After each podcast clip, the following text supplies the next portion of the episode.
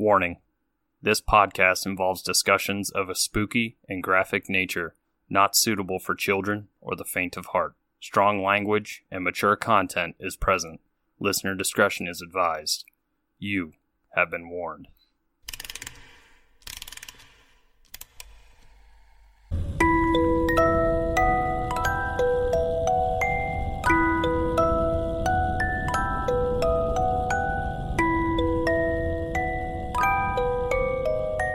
Spooksters, and welcome back, or welcome to this month's episode of Listeners Experiences. It is September, so spooky season has kicked off. We've done some fun things this month. I'm just like bogarting this intro and not even introducing myself. This is Jessica, and as always, I'm joined by the lovely, wonderful Tara. Hey, spooksters. And this month, we're going to do what we always do on Listeners Experiences, where we're going to read your stories. Hmm. We have, I think, six stories this month. Wow. Lots. Yeah. It is one of those days. Well, we record at night, and it's one of those nights where I am tired as hell. Mm-hmm. So, because I have to read and I will fall asleep otherwise, I'm just drinking Diet Pepsi because I'm lame. Oh. Well, that's okay. But I'm drinking it out of my Captain Marvel's cup at a metal straw because, you know, save the turtles. VSCO girl. I don't own a real scrunchie though. Like, my scrunchies are just like little bands. I don't know why I had to take it out to show Tara. Like, look, yeah. Yeah, we don't have a P.O. box. I was going to be like, someone send Jessica a scrunchie, but we don't got a P.O. box. So, you know, never mind. JK. please don't send me scrunchies. don't send Jessica a scrunchie. I think send Jessica a scrunchie. Send me a scrunchie and I'll give it to Jessica. please no. no, no, no. It's okay. JK. JK. I already feel slightly VSCO girl because like that's just who my life was. Mm-hmm. I mean, and like today I was wearing my Birks and like my Lion King socks out. A 16 year old told me that I looked cute. So Oh, Lord. Okay. Well, well, I'm drinking for us tonight, so that's good. yes, you are. I've got Stella Rosa red wine, which is a sweet red. So I got that, and then I've got my handy dandy water in my Three Spooked Girls mason jar cup. All the drinks. Nice. I also have water in my Oakland Zoo bottle that I got when we went. Very nice. Very nice. So let's do business and then we'll get into our story time. Yes, yes. So, as always, all of our socials can be found in the show notes below in the Linktree Facebook, Facebook group, Instagram, Twitter, Discord. Yes, we have a room in the Podcast Junkie Discord. Yes. Mm-hmm. Just fun. I pop in from, I basically pop in when someone tags me because for work, I use a very similar format. And so I'm like, uh, I'm in there all the time, so you can come say hi to me. You can come say hi to me. she is. If you tag me or tweet me on Twitter, I will respond. Mm-hmm. I've been doing that lately, but um, I'm not so clever with the tweets. It's okay. It's it yeah. If you don't tag her, it's usually me. Mhm. But if you tag her, it will be her. Yes, You must tag the Jessica. yes, and I will. I will always respond. I love responding. Yes, she's very very you're very good about that. You're very good about that. And if you miss it, I tell you. This is true. Like if she gives me about two hours, and if I'm not on it on in two hours, she's like, "Hey, by the way, this is what happened," and I'm like, "Oh my god, how did I miss it?" And then if you want to help support this show, you can go to patreon.com slash three sweet girls or hit the link in the Linktree. And anything is amazing. We have levels starting at $1 a month all the way up to I think $10. yes. Every single level has awesome perks. So Mm-hmm. definitely check it out. It's great. It's it's it's fun. You guys they get their own special content. And if you if you could have only been with us about 5 minutes ago when we were starting to intro this episode and it just like became a dumpster fire of fun for a minute. And the patrons get blooper reels every so often when Tara's accumulated enough of them. mm-hmm. Yeah, it's it's a good time. Yeah. Okay. So, spooksters, get comfy. We're about to tell you some fun stories or spooky stories or however you want to feel about these stories. Yes, yes. Yes. So, I'm going to hand it over to my lovely co host with the most, Tara, and she's going to start. Our first story comes from our friend Cortland. And if you're into Are You Afraid of the Dark, go check out his podcast. Oh my gosh, it's so fun. yes, lots of fun. So his story. Okay, cool. I've been wanting to send you my listeners' encounters for a while now, but it's been difficult to sit down and put my thoughts together for it. There was something from your podcast that really reminded me of these feelings I had growing up. It was in your episode at the beginning of this year, right after New Year's. It was when you ladies were talking about, for lack of better words, feeling things. This really triggered me to remember how I could also feel things. Bad things? Since I've grown, I no longer get this feeling quite the same way.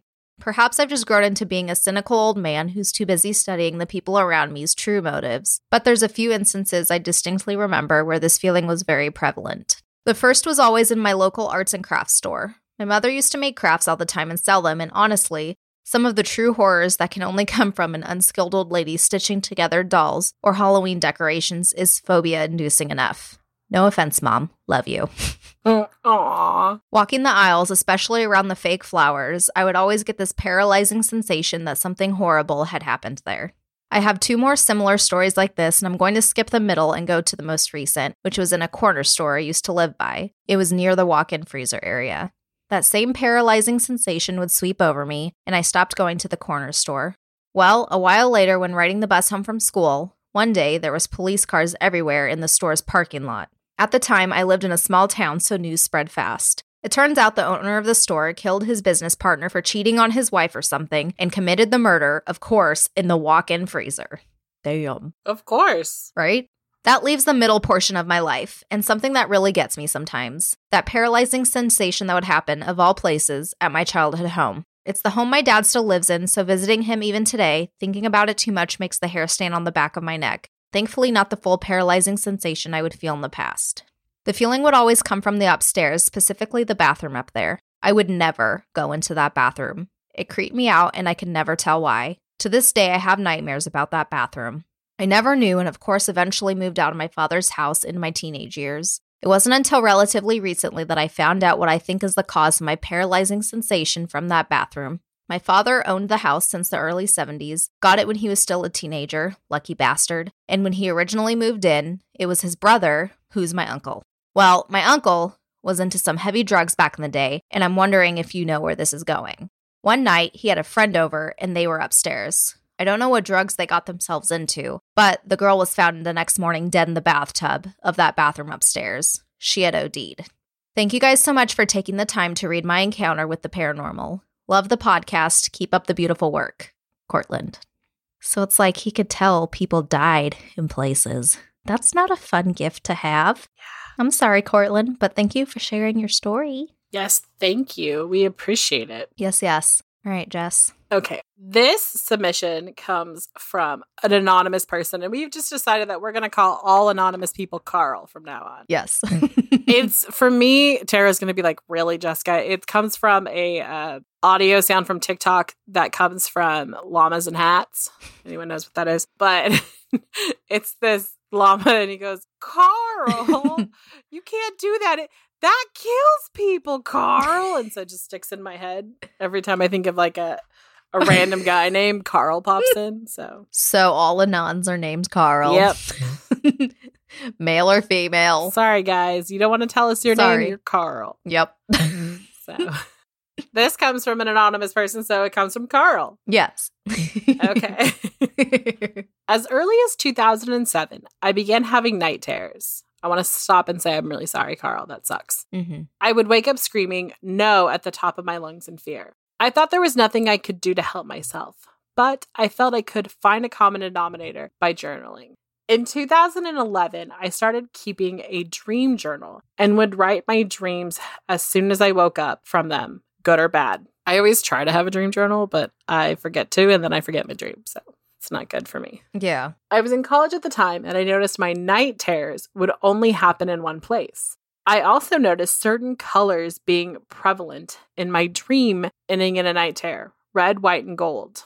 Those were my junior high school colors. Hmm. It wasn't long before I could catch it before it would happen, resulting in lucid dreams. That's when I noticed this thing. It started as a lightless, amorphous thing.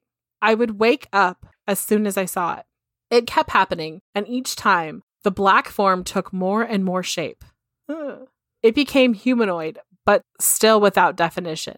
It was tall and imposing, and it seemed to be hidden until it would speak in the dream. It said stop angrily and suddenly choked me in my lucid dream. This is what made me feel I was experiencing something paranormal.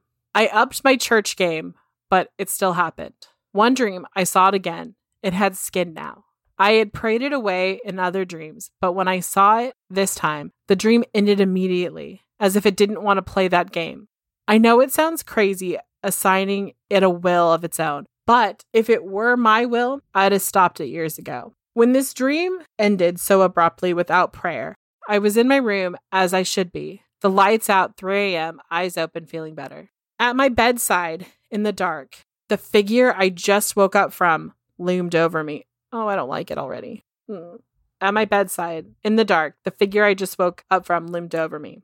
I couldn't describe the sheer terror I felt seeing it so vividly, so close. Before I could reflexively scream, its unnaturally long, bony arm forced a very hot, fleshy hand to my throat and squeezed. I was seemingly dying, trying to understand how this was even happening. As it pressed my neck hard into the mattress, I imagined to start the first word of the prayer and it disappeared. Then I woke up for real. It had been a dream inside of a dream. I felt like I was outsmarted by this shithead of a thing. My guard was let down in, in what was the most painstakingly vivid recreation of reality I had ever dreamed. As upset as I was, I went to the journal, wrote, and drew everything I saw. The next time I saw it, it was with a second form. It's growing. There's more people now. Okay, I'm scared for Carl. Yeah, I'm not fucking with this dreaming a dream bullshit. Mm-mm. Yes, especially its murderous assholeness. Yeah, no. Okay, the next time I saw it, it was with a second form. I could see bone under its yellow skin now, shallowed, empty eye sockets, and nose holes. It's Voldemort. sorry. Sorry, Carl. I didn't mean to make fun of that. It just that's what popped in my head. I'm sorry. No, but Voldemort's scary, so right, right. Like the way the book writes Voldemort, like versus, you know, movie Voldemort. mm-hmm. It went on until about 2013. In those six years, I was living like a self centered jerk.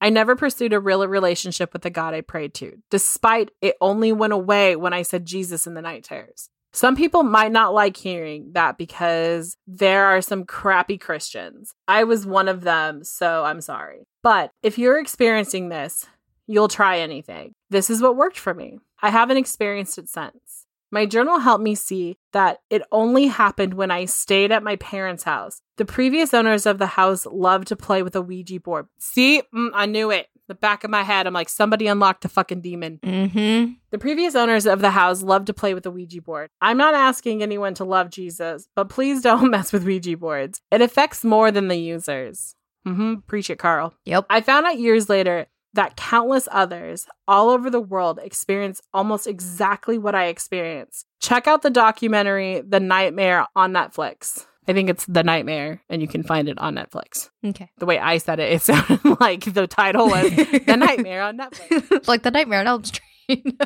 I just wanted to preface, I didn't want people to at me and be like, I was looking up The Nightmare on Netflix and it didn't pop up. And I'd be like, that's because I didn't pause. So check out the documentary The Nightmare, which is found on Netflix. I can't believe how well it captured my very personal years of terror. Damn. Attached is my best 3 a.m. What? Carl attached a sketch, which I'll post with the social media stuff, because I emailed Carl back and asked if they were okay with me sharing with everybody, and they said yes. Well, Carl, first thing I want to say is I'm really sorry that this happened to you because this sounded horrible. Yeah. And I know that sometimes I joke throughout this, but a lot of times it's so that I don't freak myself out while reading them. Yeah, I know. I because I caught this one when it originally came in. and I emailed them back and I was like, "Oh my god, no!" About the dream and a dream thing because I don't fuck with that kind of shit. Ugh, no, no, no. Mm-mm. Mm-mm.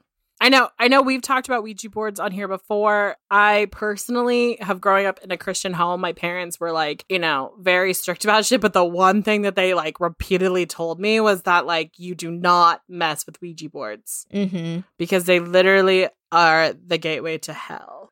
Yeah, y'all know we don't fuck with Ouija boards. And Mm-mm. even when I went to uh Spirit a couple weeks ago, Mhm. Matt was joking with me and he's like, "Ooh," cuz we were in like the hocus pocus spooky decor section Mm-hmm. And they had the Ouija board stuff. And he's like, Oh, do you want any of that stuff? And I was like, Fuck no, I don't. Fuck no. I was like, No, thank you. No, thank you. He's like, But there's a blanket. And I'm like, The blanket can stay here. I'm good. yeah, people have bought me stuff in the past because I'm into like paranormal stuff. They'll be like, here's a Ouija board. and I'm like, Yeah. I pray over it and then throw it away. Yeah. No, no, no. That's probably not the proper way to dispose of that shit, but I'm like, I just don't want it in my house or anything that has previously been attached to it. yeah. No, thank you. And my husband absolutely is like, no. If I were to try to walk through the threshold of our house with a Ouija board, my husband would shoot me with an arrow, probably. Demon be God. Have a crossbow. And if you guys, if that's something you do, I don't mean to bring offense or anything. It's just No. that's how I very strongly feel. yeah. We're just not going to fuck with it. We cool. But thank you, Carl, for sharing with us. Yes. Thanks, Carl. Our next story is from Laura. Hmm. Okay. So her story says Ever since I was a kid, I've always had a certain relationship with and awareness of the paranormal. So much so that I've had a number of bizarre experiences between my early childhood at my family home, staying at my grandmother's house, and haunted dorms, to name a few. My college was well known for a haunted campus, but they tried to bury that story. But today, I'll give my, you my first introduction to the paranormal. So she titled this Checking In. And uh, sidebar, if you want to send us those other stories, feel free. Mm-hmm. Like any child initially, I never thought much, if any at all, about ghosts or death until I was faced with it. My great grandmother, Grandma of it, passed away when I was five. This was a nasty shock because we used to go visit her just as often as my two other grandmothers. She often had molasses cookies and these old toys I was able to play with. I knew nothing would be the same. Mm, molasses cookies. I know. That's such a grandma thing. I love it. what happened was my great grandma was having surgery to clean her carotid artery and she had a stroke. She lost use of one side of her body, I don't remember which, from the initial stroke. However, she had several after that killed her. My mother told me that a few months later, a spiral screen unit was made to catch clots after a carotid artery cleaning that would have likely saved her from the strokes, but it was a few months too late. Oh, I'm sorry Mm. but I was lucky to know my great grandma at all. This was my first time coping with loss and a lot of stunned silence at first, and then screaming and crying when I realized I wouldn't see her again and I didn't get to say goodbye. As a five year old, it's something very hard to grasp and accept, even at the funeral, staring down at the shell of your loved one with your mother in your ear telling you to kiss her cheek. No way five year old me was doing that. The horrific idea of kissing her corpse aside, even at that age, I knew she was not actually in her body anymore. Fast forward some weeks later, my parents told me we were moving. Where? To my great grandmother's house. Mm.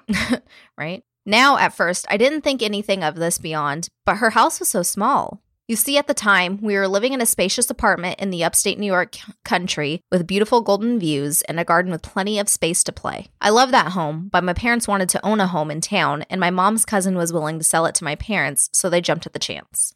Well, we move in and things are okay for a while, but from the very beginning, I was not feeling completely alone. Sometimes it was while eating dinner, playing, watching TV, even sleeping. I felt like I was being watched. If I said anything to my parents, they shrugged it off, of course, saying it was just my imagination and I shouldn't be so afraid of the familiar house I spent so much time in before. The logical part of my brain told me they were right, but five year old me was just scared. I would sometimes play in the den next to the basement, and I would feel like someone was either trying to come through the basement door or had and was standing there watching me, despite not seeing anyone. Even as I write this, the same chills and fears of the time hit me again. To be fair, our basement was also scary. My dad had to bend down to walk around because the ceiling was so low and there was vats built into the cement floor. Apparently, a previous owner before my grandmother kept fish there. As a kid, I didn't buy that either. But when I would get scared during the day, I would run into the living room and watch TV with my parents or pester my dad as he puttered around the garage if I felt this presence. At night, I would feel like I was being watched even with the nightlight on. It was a trapped feeling at times because it often felt like someone was sitting on my bed or standing in the doorway. Sometimes this feeling would wake me up in the dead of night, leaving me frozen in fear, or obviously just making it hard to even fall asleep. I was tired all the time at school. The worst was one night when I got up and had to use the bathroom and get water. I couldn't wake my mom up to go with me. She just fell back asleep, and I knew better than to try to wake dad. So I took their flashlight and crept downstairs as to not wake my little sister, who was asleep right across the tiny hall in the small bedroom in her crib. When at the bottom of the stairs, I bolted to the bathroom and locked the door behind me. After that, I turned on every light I could reach in the kitchen to get my water. As I stood there drinking my water, I could have sworn I saw a shadowy figure about my grandma's height in by the basement door where it was dark. I dumped the rest of my water, turned on the light over the stove, turned off the big light in the middle of the kitchen so dad wouldn't yell at me tomorrow, and ran through the small den, through the living room, and up the stairs with my flashlight to my room, where I proceeded to hide under the covers to try to sleep and forget about what just happened.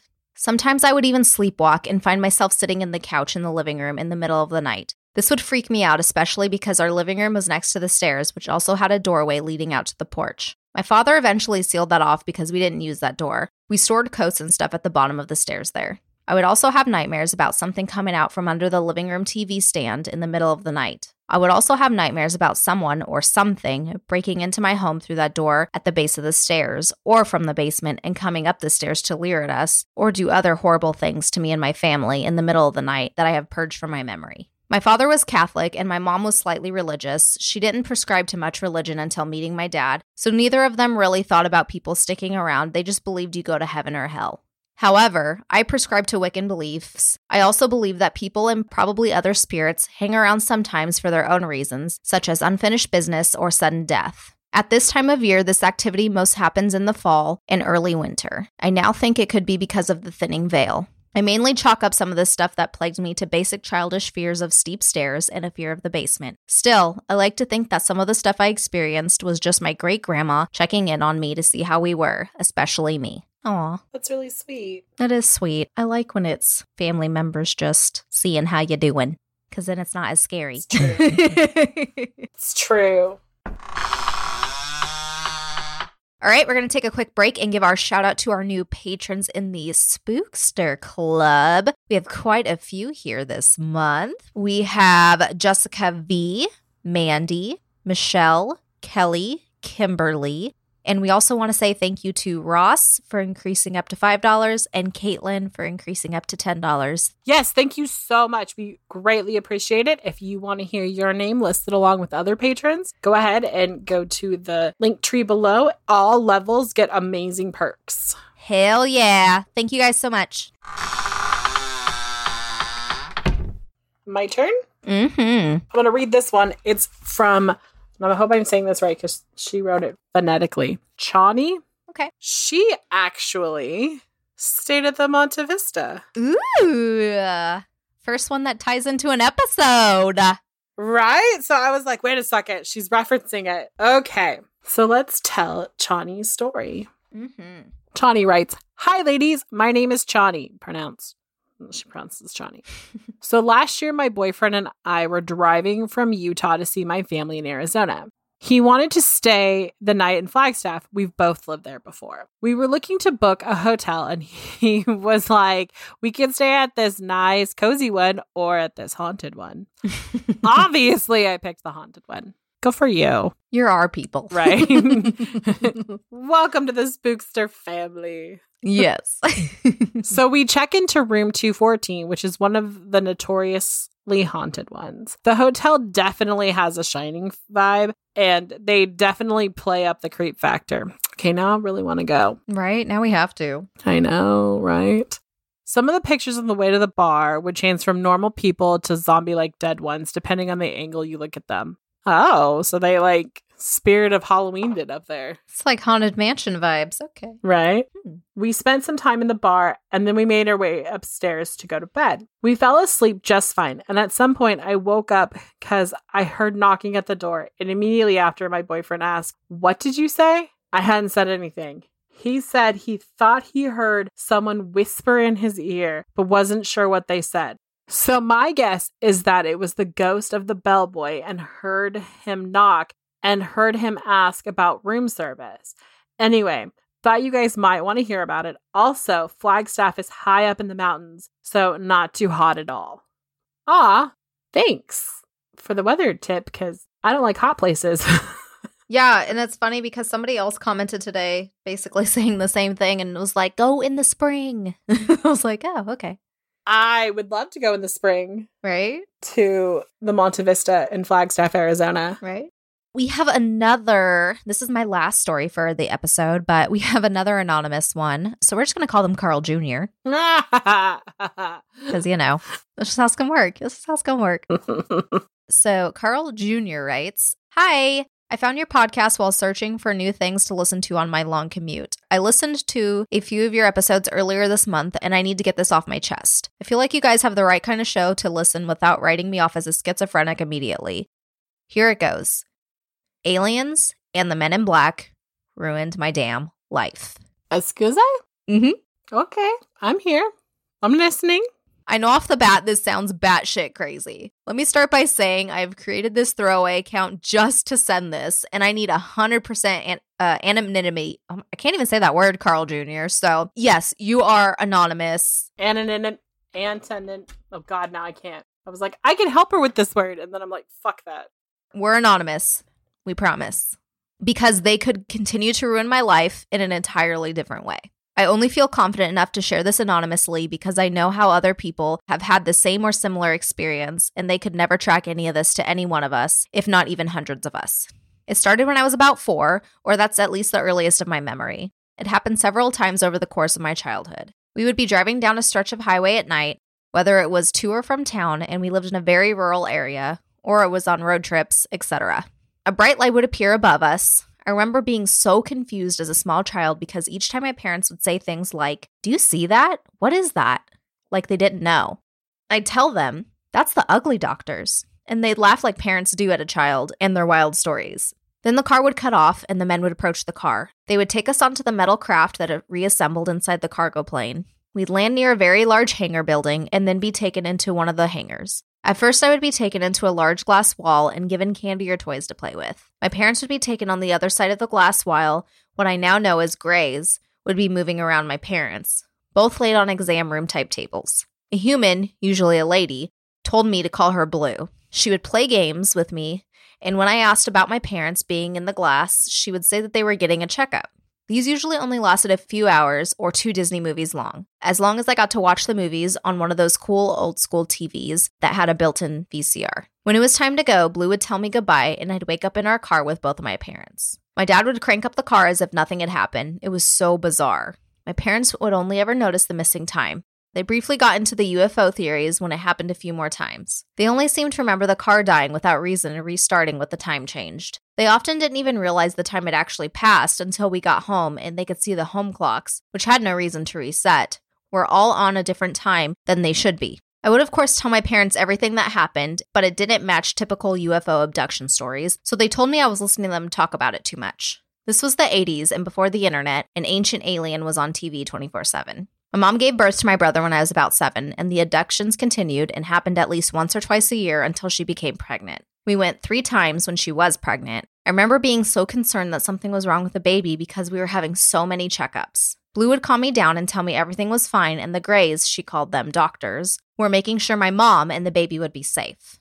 After my brother was born, they continued, but memories of visits were smaller and smaller for me. I wouldn't remember the lights, the ship, or the arrival. I would only remember bits and pieces like a dream of talking to Blue, seeing my parents and my baby brother on the tables, the human people buzzing around the room I was in, the little TV, and the movies I watched, only bits and pieces.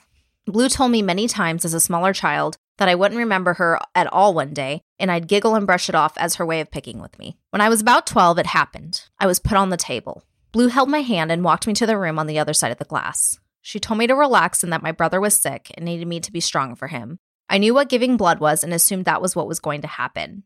I woke up in our family car with police sirens and the light all around me. My parents had both been shot through the head, though I didn't know at the time. I was pulled from the car so fast, and the entire night was a blur of confusion and horror. My brother was gone. I begged the police to find him. He was only five. I knew he must have been alone out there somewhere.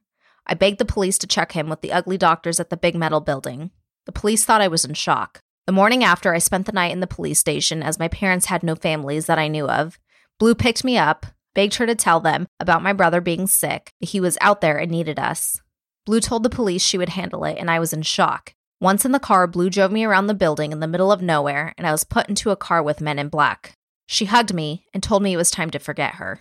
I never saw her again. The men in black drove me to another hangar like building where I stayed for two years. I underwent extreme brainwashing in an attempt to convince me that what I had seen in my stories were faked. They told me I never had a brother and that my parents had been killed in a highway robbery. They told me I was a ward of the state and that they were a transition between losing my parents and foster care. For two fucking years, I lived in a hangar with strangers and nobody in the world noticed. They were kind, I was educated and treated well, but there was no love. And every day was a constant battle of, Are you ready to change your mind? After two years, I showed no signs of changing my story. I was sent to a mental institution and diagnosed schizophrenic. I lived in the institution until I was 17. At 17, I was visited again by the men in black. One of whom, who had been a constant my entire life, laid out the plan. He told me I could be released if I signed a gag agreement. He explained the repercussion if I ever told another soul about my story, institutionalized or killed. I was given an entire backstory about where I came from, where I was raised, a new name, a new life. I jumped on the opportunity to be free and have a shot at normal life. I'm now married with two kids. My husband knows my parents were murdered, but I never talk about my brother. My brother never even had so much as a missing person poster go up. There isn't even any trace he was born except the scar right under my thigh from where he climbed my mom's dresser, and the entire mirror fell over on him and myself as I sat there on the floor beneath it. I am obsessed with UFO research now, and the impending Area 51 invasion makes me laugh often. I still get a visit about once every two years, usually at work or when I'm home alone, from the men in black. They check up on me and make sure I'm holding my end of the deal. I get a very large sum of money once a year deposited into my account. My husband thinks it's part of a trust I got after my parents died. I don't have to work and never will, but I can't imagine sitting at home in my thoughts. I never drive at night. Again, my husband thinks it has to do with my parents' murder being a night on the highway. I think I see Blue in a crowd every so often, and I can't watch a single Disney film without thinking about her in that bustling room of people and screens around me. I found a section deep in Reddit a few years ago, and so many people shared similar stories, and though not all had lost relatives, they knew the room and some even knew Blue. They have all come to terms with being deemed crazy, and if the world ever caught wind of this, they'd think I was crazy, and again, my life would be ruined by these gray, ugly doctors and the men in black. The Greys, however, they were gentle. They never seemed to have malice, and the people in the room always seemed to respect them. There was always people, even seeming to assist the Greys in whatever they were doing to my parents on the table. I just hope one day we have clarity and I can know what happened to my brother. I like to imagine he's somebody important and he was well taken care of by Blue and the men in black. Maybe he became one of them. I hate them, but at least that would mean he's alive. My takeaway here, I guess listen to your kids, listen to their friends. It's not always imagination. My school friends believed in my gray, ugly doctor stories, or at least they seemed to. Why couldn't adults? The end. That was intense. Right? Well, thank you, Carl Jr. Yes. Well, I think you got our last story for the evening, yes? I do. It's from Mandy. All right. This is Mandy's story. I grew up in, I think it's going to be pronounced Tuckawilla, Washington. If I'm wrong, I'm sorry, but I think it's Tuckawilla. This sounds close. I grew up in Tuckawilla, Washington, most famously known for the Green River Killer, Gary Ridgway, as my city was his dumping grounds for many years. It's about a 15 20 minute drive from downtown Seattle. Standing on my grandparents' porch, I could look north and see Seattle, and then look south and see Mount Rainier. Oh, that's got to be pretty. Mm-hmm. My life has always had the paranormal in and out of it. I'm 34 and will be 35 on Christmas Eve. So I'm a Capricorn on the cusp with Sagittarius. I carry traits of both signs. Hey, me too, except for mine's Taurus Gemini. Sorry. I digress. I've been married for 10 years. I'm a barefoot, walking, tree hugging, nature worshiping free spirit. Nature's path is the only one who's called me for as long as I can remember. Deep down in my soul, it's all I've ever known. My grandparents' house is where I experienced my first apparition ever and would experience my last. When I was really young, maybe five or younger, I was in my grandparents' house, and while I was standing in the room looking into the hallway, I watched a man walk past the door. This would just be the beginning of my entire life of paranormal experiences. Years later, my grandma would tell me that in the 70s, she saw a girl of about 14 years of age walk through the house and out the door. They were the first owners of the brand new house when they bought it. My grandfather stayed with us until his battle with cancer and passed away in the house. On the last day I would ever step foot into this house at the age of 19, I was standing in the same bedroom, more like the doorway leading to the hallway. I was making sure I had grabbed everything I wanted. Out of the corner of my eye, I saw something. I turned my head to see an apparition of my grandfather standing up from his armchair, standing like he did, waiting for the TV to go to commercial. Whenever it came, he would turn and walk towards the backyard. I went running after him, trying to figure out if I had really seen what I just saw. I searched the entire house, upstairs, downstairs, in the basement, and the backyard. It was completely empty, and I was completely alone. The end. Ooh. Right? Oh man. Some spooky episodes or spooky experiences. Hell yeah. Thank you for sharing with us. Yes, thank you for sharing with us. And next month, of course, is October, the spookiest of spookies. So if you got you got experiences and you've been holding out, email them to us. Yes. Yes, yes. Okay. Well, that concludes our listeners' experience episode Mm-hmm. for the month of September. We are excited that you hung out with us. I hope you aren't scared too much, or if you are, I don't know, know that we're here for you. so, again, you can check out all our social medias. They're in the Linktree below. Check us out on in our face. I should say, check us out in our Facebook group. We've been doing a lot of fun things mm-hmm. because September was our anniversary month. So we did a special live. So if you haven't heard that yet, head over to the Facebook group and watch it. We did it on JonBenét Ramsey. Mm-hmm. A lot of cool posts, articles, memes, all kinds of cool shit in there. So yeah. Mm-hmm. And there will be other fun stuff coming in coming out in there. So just come hang out. Because it's the spookster season. Yes. And again, check out our Patreon. If you're not a patron of the show, you should be because they get amazing special content, including some merch. They get special episode. They get to see blooper reels. This episode tends to have bloopers in them because Tara and I Mm-hmm. typically like hear one of your stories and then tangent and then it ends up in the blooper reel. Yeah, and I will say basically how the live episode is, minus us responding to comments, of course, is pretty much what our five and ten dollar people get mm-hmm. for their video episodes. So if you enjoyed that, that's I know like a huge perk. And then also, of course, if you're a ten dollar patron, you get a mug from us after a couple months of being in that tier and your own episode dedicated to you, and you get to pick the topic. Right. And we have several of those coming out soon. So, yeah, Those will be dropping. Those will be dropping soon. definitely. We'll see you Thursday for a stabby snippet. Yes. Bye, guys. Bye.